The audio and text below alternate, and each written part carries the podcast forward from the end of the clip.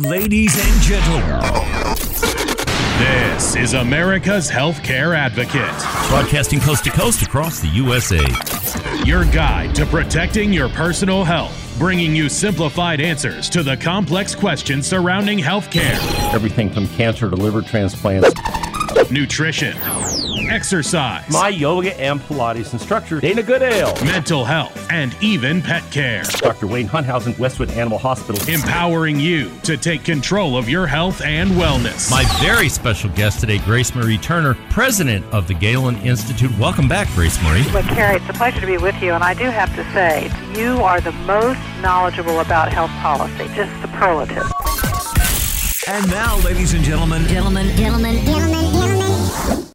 And now, America's Healthcare Advocate, Cary Hall. Hello, America. Welcome to America's Healthcare Advocate Show, broadcasting coast to coast across the USA here on the HI Radio Network. My producer, Mr. Oscar Monterosa. I'm your host, Cary Hall. This is your show, America. Thank you for joining us and making us one of the most listened to talk shows throughout the United States. We are up to 282 affiliates, thanks to all of you in the listening audience. Having said that, I want to welcome on board all of our new affiliates that are in the 9 o'clock Eastern hour uh, from the folks at Radio America. I want a big thank you to Mike Paradiso and his crew for making that come on board. We're very happy to have all these new affiliates on board. And also a special shout out to KTBB AM and FM in Tyler, Texas, just down the road from uh, my friend George Burton, uh, who lives in Jackson, Texas. So a big shout out to them. We're very happy to be on in Tyler. Spent a little time in that town, like it really well. So we're happy to have all them on board. All right. So if you do have questions about health insurance, if it's individual or it's Medicare, the lovely Joyce Thompson can help you at 877 385 2224. So if you're aging in, maybe you're two months out, three months out, whatever it is, give Joyce a call. She's happy to help you. If you're looking for a real solution to employer sponsored health care, I don't care where you are, whether you're in North Carolina or you're in Kansas, you're in Oklahoma, or even Guam.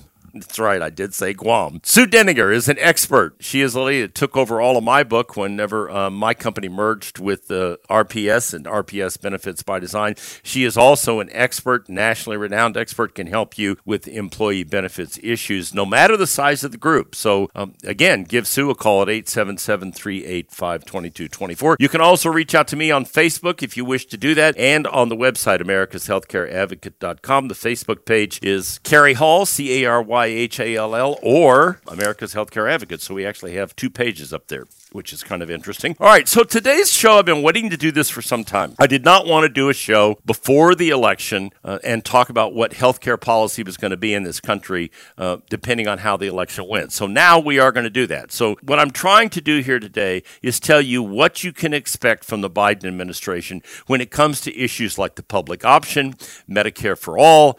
Um, how is all that going to sort out? How are short-term policies uh, are going? Are they going to be allowed to stay in place for a year, or is Mr. Becerra, who is the new nominee, uh, new appointment uh, for HHS appointee, uh, is, is is he going to eliminate that? And we're going to talk a lot about Mr. Becerra in the third segment of the show, and I'm going to go through factually the things that we can expect to have happen and, and what his positions on healthcare, even though he actually has no healthcare or health insurance expertise. He is the former Attorney General of the state of Colorado, excuse me, of California, and I think he's a four time congressman. So it's kind of an interesting pick. We'll talk about that in the third segment. I want to update you on some good news regarding Alzheimer's from Eli Lilly.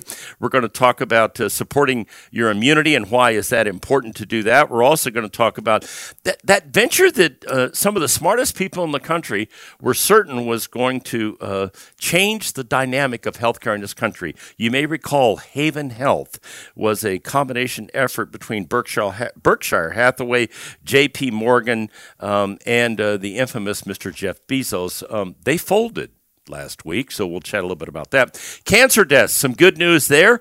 We'll bring you up to speed on the latest uh, information on cancer, and we're also going to talk a little bit about what happened to that China uh, vaccine in Brazil. Wasn't particularly good news, so we'll talk about that as well. Let's start off with some really good news, and that's the good news on Alzheimer's. It turns out that the good folks at Eli Lilly uh, just finished an experimental trial. The experimental trial on Alzheimer's disease helped patients, uh, the company said, renewing hopes that researchers are closing the gap on therapies that can fight Alzheimer's. Let me tell you what they did. The drug uh, slowed the decline in memory and ability uh, to perform activities of daily living by 32% over an 18 month period. People who received the therapy compared to those who uh, received the placebo. This is a big deal, people. Okay, and let me tell you why it's a big deal. It's a big deal because this this may be the beginning that leads them to a chain of events that allows them to turn around and uh, find cures and or medications that slow or stop the decline in Alzheimer's. So it's a really big deal. Um, and as Eli Lilly went on to say, this is a big moment for Alzheimer's patients.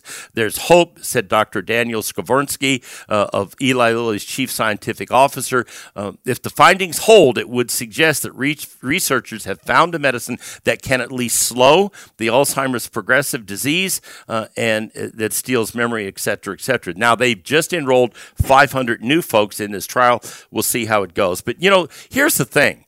You know, you, you hear people like Bernie Sanders and others that demonize uh, these pharmaceutical companies. How many times have they failed with these with these trials. And I did a show here a year ago when I talked about what it takes to get one of these things to trial. It's a massive amount of money. Okay, Eli Lilly and uh, you know a host of others have failed with this. Well, they keep plugging along, and look what we've done. And also, you know, before we throw the baby out with the bathwater, especially with this new administration coming in and and their outlook on healthcare, keep in mind that it was Moderna and Pfizer who um, created actually a miracle in the vaccines that we now have available to us. And I'll talk about the efficacy of our vaccines compared to the Chinese and the Russian vaccines here in one of the later segments on the show. But it was that it was the pharmaceutical industry and those companies that made that happen. So I think that's something that's kind of important for us to keep in mind and understand how all of that works. Here's some good news on cancer. The American Cancer Society reported this week that cancer mortality rates have declined by 2.4% since 2018. That's 31 and and 31% since 1999, the peak. The credit for better, the credit goes to better earlier diagnostics and therapies. About four, this is kind of scary. About 40% of Americans will be diagnosed with cancer in our lifetime. The risk increases, increases with age. Cancer is the leading cause of death for middle-aged Americans, two or three times more likely uh, to have cancer kill them in their 50s or 60s than COVID-19. That's kind of interesting, isn't it? The incidence of some of these cancers, like breast, liver, kidney, uh, is also increasing, partly to demographic and lifestyle reasons. We'll talk about that. Um, the report notes that breast cancer is growing by 0.05% uh, uh, annually amid increasing body weights and declining fertility. That's not all particularly good news. Yet, overall cancer deaths are falling by an accelerating pace from 1% decline annually in the 1990s to 1.5 in 2000 to the early 2010s at 2.3% and from 2016 to 2018. They say this is partially because of regular screenings, but it's uh, you know and and they're catching a lot of these things earlier. They're catching the cell mutations, the tumors earlier that have helped expand the 5-year life expectancy and you know, issues like prostate cancer are being caught at 98% now, melanoma at 93%, and breast cancers at 90%. So it's really quite remarkable. And I've said this before, okay? You know, I've talked about this. The, the treatments that we're seeing now are, are amazing that are coming out of uh, both the pharmaceutical industry and um, out of uh, the medical, medical, our medical industry uh, as a whole. It's really quite remarkable. Treatment breakthroughs are also responsible for the rapid rapid reductions in mortality from hemopetic, yeah, hemopetic and lymphoid malignancies in both children and adults. So basically, they're talking about melanoma um, and metastatic cancers here. Okay, bad pronunciation on my part. But the good news is that they're able to isolate these things it, it, with therapies that are generally engineered to the white blood cell counts and attack the lymphomas before you know before they become even more malignant. And that's what they're trying to accomplish here. Um, the prog- you know progress has been encouraging uh, from drug makers to increase spending on more innovative oncology therapies uh, from biotech and Moderna. That's you know that goes back to this discussion about a minute ago that I had about the vaccines. The mRNA technology Moderna is using is is one of the things that is making a big difference in how they attack these cancers. So the, the point I'm making here is it's good news. Uh, we can all use a little good news now and then, right? It's good news. You know, cancer deaths are declining more than they ever have, and uh, it, it, it's important for us to understand that comes from this country's ability to innovate and do things like mRNA, uh, which Moderna again turned into a vaccine, uh, and how all of that works. So, a Journal of American Medical Association study in August found that the diagnosis of breast, colo- colorectal, lung, pancreatic cancer, gastric, and esophageal cancers, listen to this, declined by 46.4%. Um, that's pretty amazing, okay? So we are making great progress, folks, and it's important for all of you to know that. All right, when we come back from the break, we're going to talk more uh, about some of the other things that are going on. I'm going to touch base on this Haven Health issue. These were the folks, the smartest minds in the country, uh, Jamie Dimon, the sage of Omaha, Mr. Warren Buffett, and Mr. Bezos, who were going to come together and change the landscape of healthcare. That didn't quite work out. We'll talk about why and what all that means. You're listening to America's Healthcare Advocate, broadcasting here on the HIA Radio Network coast to coast across the USA. If you want to find out more about us, go to our website, americashealthcareadvocate.com, americashealthcareadvocate.com.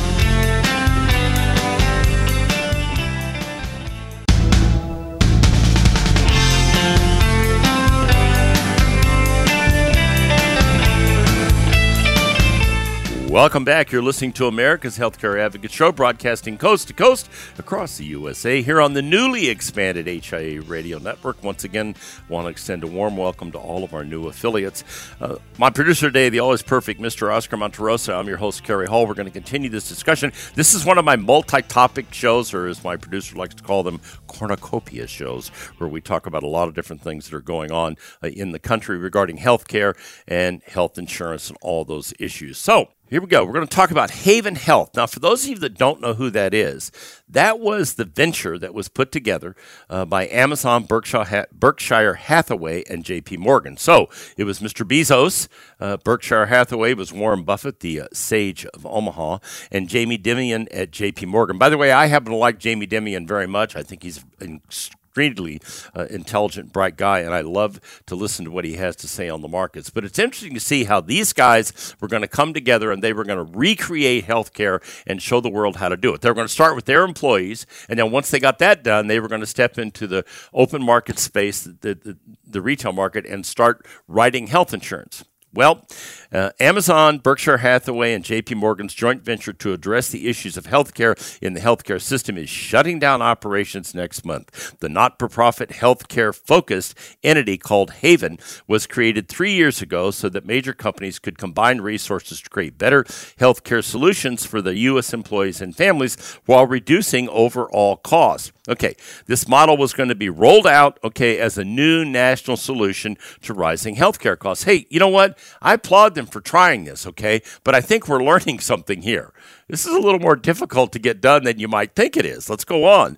The company announced on Monday that it will end its independent operations as of February 2021. In 2018, its creators acknowledged that the healthcare system is complex and this is no easy task. However, Mr. Bezos said it's hard, as hard as it might seem, to reduce healthcare's burden on the economy while improving outcomes for employees and their families.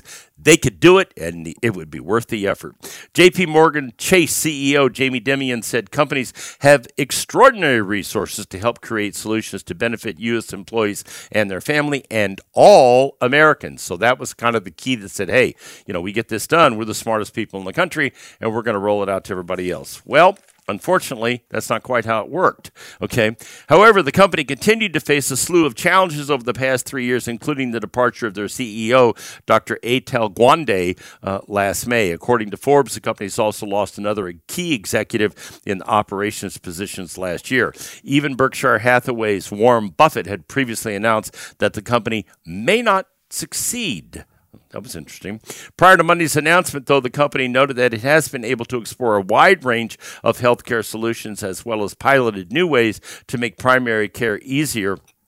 Access insurance in access insurance benefits and make them simpler and to understand the easier use of prescription drugs and make them more affordable. So um, we'll see We'll, we'll see what happens here, okay? What, what I found interesting about this as I went through this was um, uh, some of the responses that I saw online to them closing down. And here's one that I thought was particularly interesting. And this, this, is addresses, an, this addresses an issue in this country that I think is, is really a problem, and that is people's complete misunderstanding of how the system works. So I'm going to read this to you. So this, this guy uh, puts his, uh, his handle up here, if you will, on Twitter as Sherm1957. Healthcare is a complex issue. Before someone can have surgery, you must get permission from the insurance carrier, who even if they even if they authorize the procedure, uh, it doesn't guarantee payment. Healthcare costs are rising uh, due not due to the healthcare provider, but due to the hoops and the hurdles that the insurance companies uh, place before they will approve having a surgery. When your premiums rise, it's not because of the providers; it's it's because the insurance companies are asking for larger payments. Well, I'm sorry, Sherm, but uh, you're 100% wrong, and I'm going to illustrate just exactly why. The problem in this country, and everybody likes to throw rocks at the carriers, and I'm not here as an apologist for insurance carriers, but I want people to understand what drives cost. Health insurance premiums are simply a reflection of what the providers are charging. All right. And so, as a result of that, um, that is what drives healthcare costs. So, when a hospital charges X, the insurance company rebills that and pays that and out of the premiums that's how that works that winds up basically being the in, in other words here's what the healthcare costs are here's what the premiums are going to be and there is an overhead on top of that but it's a small overhead this is a misconception in this country so i'm going to illustrate just how much of a misconception it is and i'm going to use right here in Kansas City as an example. Okay, so this is a an overview of the charge masters, the the billing uh, setups in various hospitals here in the city. And you've heard me talk about they charge a percentage of Medicare. So Medicare bills at 110, 120%, some cases 130%, and then hospitals add on top of that. So let me go through them here. Research Medical Center bills at 833% of Medicare. Overland Park Regional, 769% of Medicare. Menorah Medical Center, 660% of Medicare. Shawnee Mission, Medical Center, 604% of Medicare. St. Luke's, 561%. University of Kansas, 529%. St. Joseph, Missouri University, uh, 513%. Truman Medical Center, 189%. Do you see the disparity here? So it goes from 189% up to 833% of healthcare uh, of Medicare billing. There's your issue, all right? That's the part, Sherm, that you don't understand. Okay, it isn't about the carriers. Uh, it is about the providers and the disparity we have between what providers charge uh, in in one hospital versus another. And what that comes down to is you can get the same hip replacement uh, at Research Medical Center, and it's 833 percent of Medicare, or you can go over to Truman Medical Center and get it done for 189 percent. In other words, Medicare plus about a 50 percent, uh, about 50 percent on top of that. Why is that? For the exact same procedure. Okay, and it, and it does not have to do with outcome based ratios in terms of reinfection rates or other issues. It has more to do simply with what the hospitals choose to charge. And that's really what it amounts to. So, my point in telling you all that is to get you to understand well, we're going to have this discussion. And this is going to start happening now, okay, with this new administration. And I'm going to talk about that in the third segment. But do understand, okay, where the issue lies and who is responsible for this issue. Uh, yes, the insurance companies play a role here. And again, I'm not an apologist for the insurance carriers. They've made a lot of mistakes when Obamacare came in and a bunch in, and a number of other policies have been put in place. But do understand the issue here. The, the issue is the, the, the providers and the lack of transparency around what providers charge. Try to find out what it costs you to get a gallbladder hip replacement. You'll be surprised. You can't okay? Because hospitals don't put that pricing up on their website. But if you went to the Oklahoma Surgical Center, which is located in Oklahoma, an independent surgery center, you could see a price for every surgical procedure they do there, all right? And if you knew what the hospital was going to charge, you would then know the difference between that particular uh, uh, procedure there and their outcome based ratios, which, by the way, happen to be some of the highest in the country in terms of the quality of what they do there and what you see at places like Research Medical Center. So that's my point. I'm trying to explain to you how this all works. All right. When we come back from the break, we'll continue with this show. We've got a lot more to talk about here today on America's Healthcare Advocate. When we come back from the break, we're going to get into our long segment and we're going to talk a lot about what to expect from the Biden administration uh, and Mr. Xavier Becerra, who is the new Secretary of Health and Human Services. At least he hopes he is. We'll be right back after the break. You're listening to America's Healthcare Advocate, broadcasting here on the HIA Radio Network, coast to coast across the USA. We'll be right back.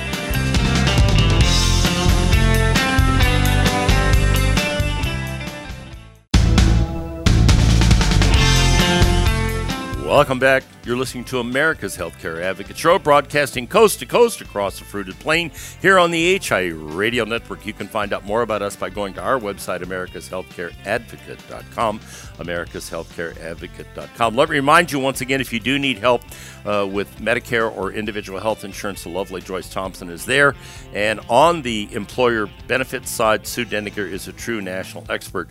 877 385 2224 if you just want to talk to somebody and get some help. All right, so in this segment today, we're going to talk about what to expect now that the Biden administration is in place. Now, look, I don't do shows on politics. There's enough political talk out there on the air without me chiming in, all right? But there are consequences to elections, as the famous President Barack Obama once said, okay? And we're about to see what those consequences are. All right, I'm going to talk about that in this segment. Let's start with the pick that we have now for the Secretary of Health and Human Services. His name is Javier Becerra. He is the the uh, AG Attorney General uh, for the state of California. He served in the House for 24 years before being selected by Governor Jerry Brown to replace Kamala Harris. So there's the connection. All right, after she was elected to the Senate in Congress, he was a staunch progressive, uh, co-sponsoring bills like Medicare for all, et cetera, et cetera. Okay, so this is what this guy is about. And this is the guy that's going to lead Health and Human Services. Now, you know, can he go in and, you know, we're going to do Medicare for all and the public option? And no, he can't. Those are pieces of legislation that have to get through Congress. And you got a 50 50 Senate and a narrow lead for the, Demo- er, for the Dems in the House. So it's going to take compromise if they're going to get any of this done. But I want you to understand where this guy comes from. So I'm going to give you an example uh, of something uh, that I think is rather fascinating. He doesn't like not for profits, okay? And he specifically doesn't like religious not for profits. So he seems to be uh, focused uh, sometimes as AG uh, on those groups. So uh, it, the AG has taken up secular left's battering ram against religious conscious protections for health care providers. In, in, National Institute of Family and Life Advocates versus Becerra in 2018, he defended a state law requiring pro life pregnancy centers to provide notices to women about publicly funded abortions. Guess what? It got overturned by the Supreme Court.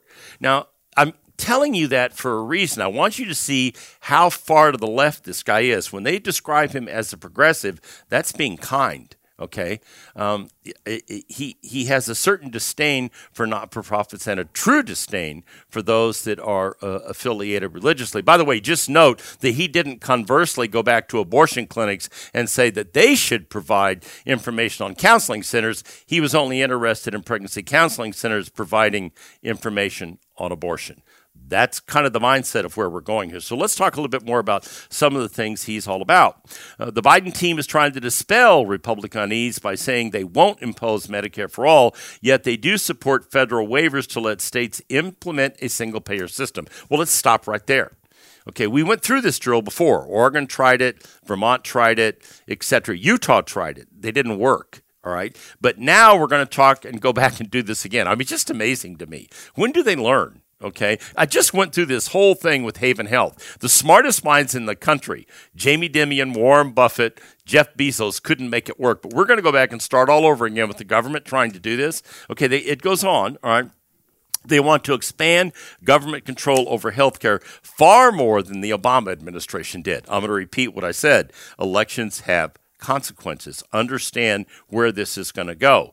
All right. So I'm going to talk about this in basically in three stages here. All right. You've, the first stage is going to be first of all, can Becerra get a, can he get confirmed? Well, that's going to be kind of interesting to see because it takes 60 votes to confirm unless they do away with filibuster, and then it'll be a flat, simple majority. So I don't know if he's going to get confirmed or not. He's got some pretty radical policies here, and there are going to be a lot of Republicans not happy with him, and maybe Mr. Manchin's not going to be too happy with him. We'll, we'll see how all that works. Um, but he is all about the single payer system. He is all about Medicare for all. So you can bet that public option is going to be right up there at the top of the agenda of pieces of legislation they want to get uh, passed and how quickly they can get it done. All right. So here's here you know he and he also does not like the drug companies. This is something very interesting. This is an area where they think he could do the most damage is drug innovation. Remember, I just talked to you about new drugs uh, that are attacking cancers, and then we have the Moderna and Pfizer vaccine, which were done in record times. You know, changing the way we do things at, at uh, uh, in this country regarding development of those kinds of treatments. So Becerra wanted to wanted to jam through a bill uh, that that would bully the drug makers and, and, would limit their access access would limit people's access to new medicine. He also uh, at one time. Uh, urged the Trump administration to go in and seize uh, medications by various uh, producers on the pharmaceutical side that had to do with um, the vaccines because he felt that the uh, the federal government should step in and take it over. So we've got a very interesting guy here. It's going to be interesting to see how all this works out. So now we move to the to the public option. By the way, before I get to that, a quick point.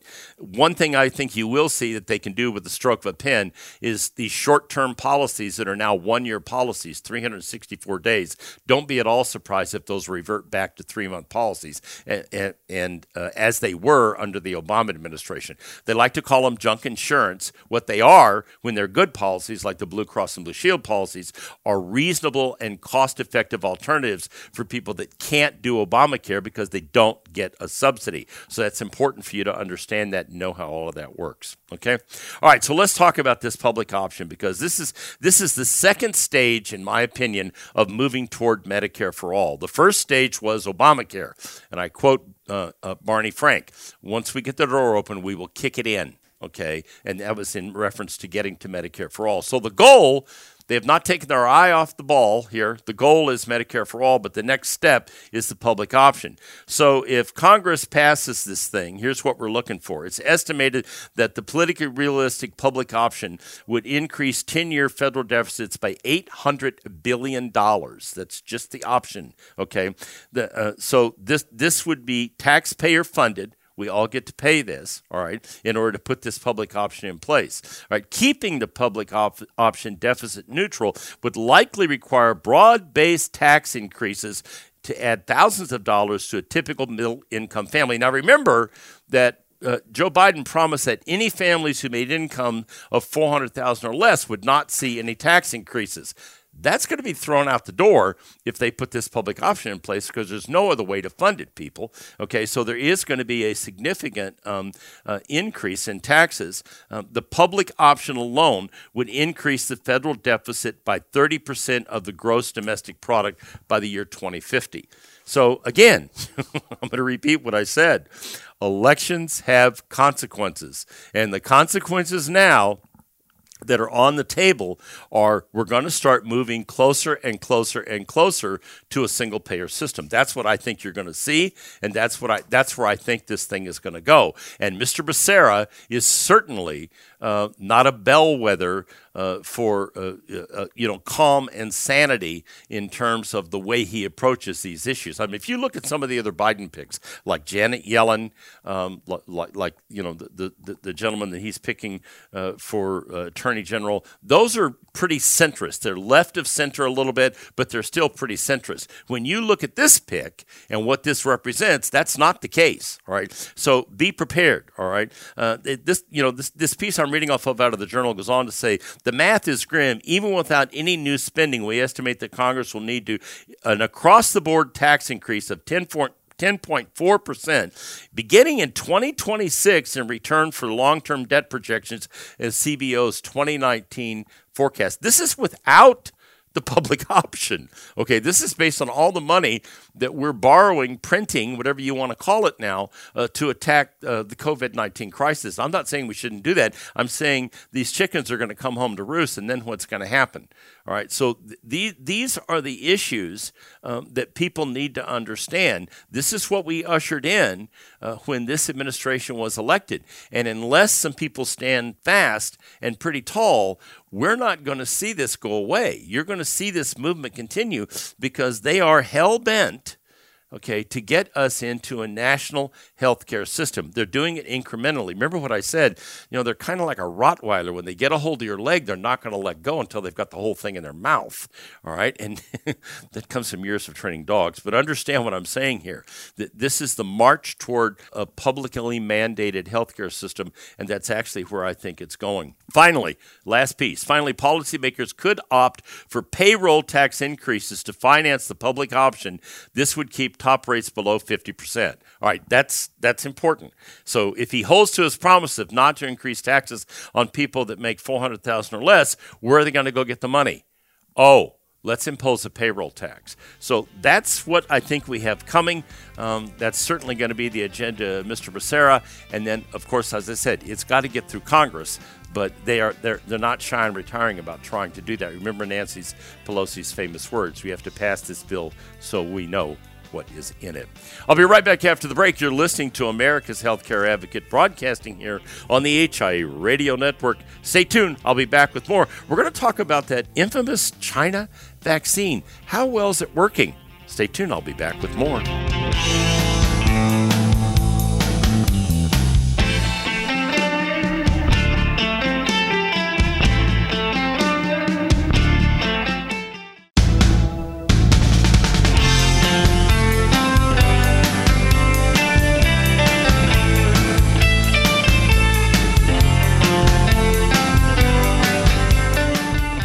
Welcome back. You're listening to America's Healthcare Advocate Show, broadcasting coast to coast across the USA here on the HIA Radio Network. I want to continue to welcome to the broadcast all of our new affiliates at 9 o'clock Eastern Hour and thank all the folks at Radio America for all the good work they did and welcome on board all of these new affiliates. And, as I said earlier, our newest affiliate there in Tyler, Texas. All right, in this segment, we're going to, we're going to talk about um, the China vaccine. Remember?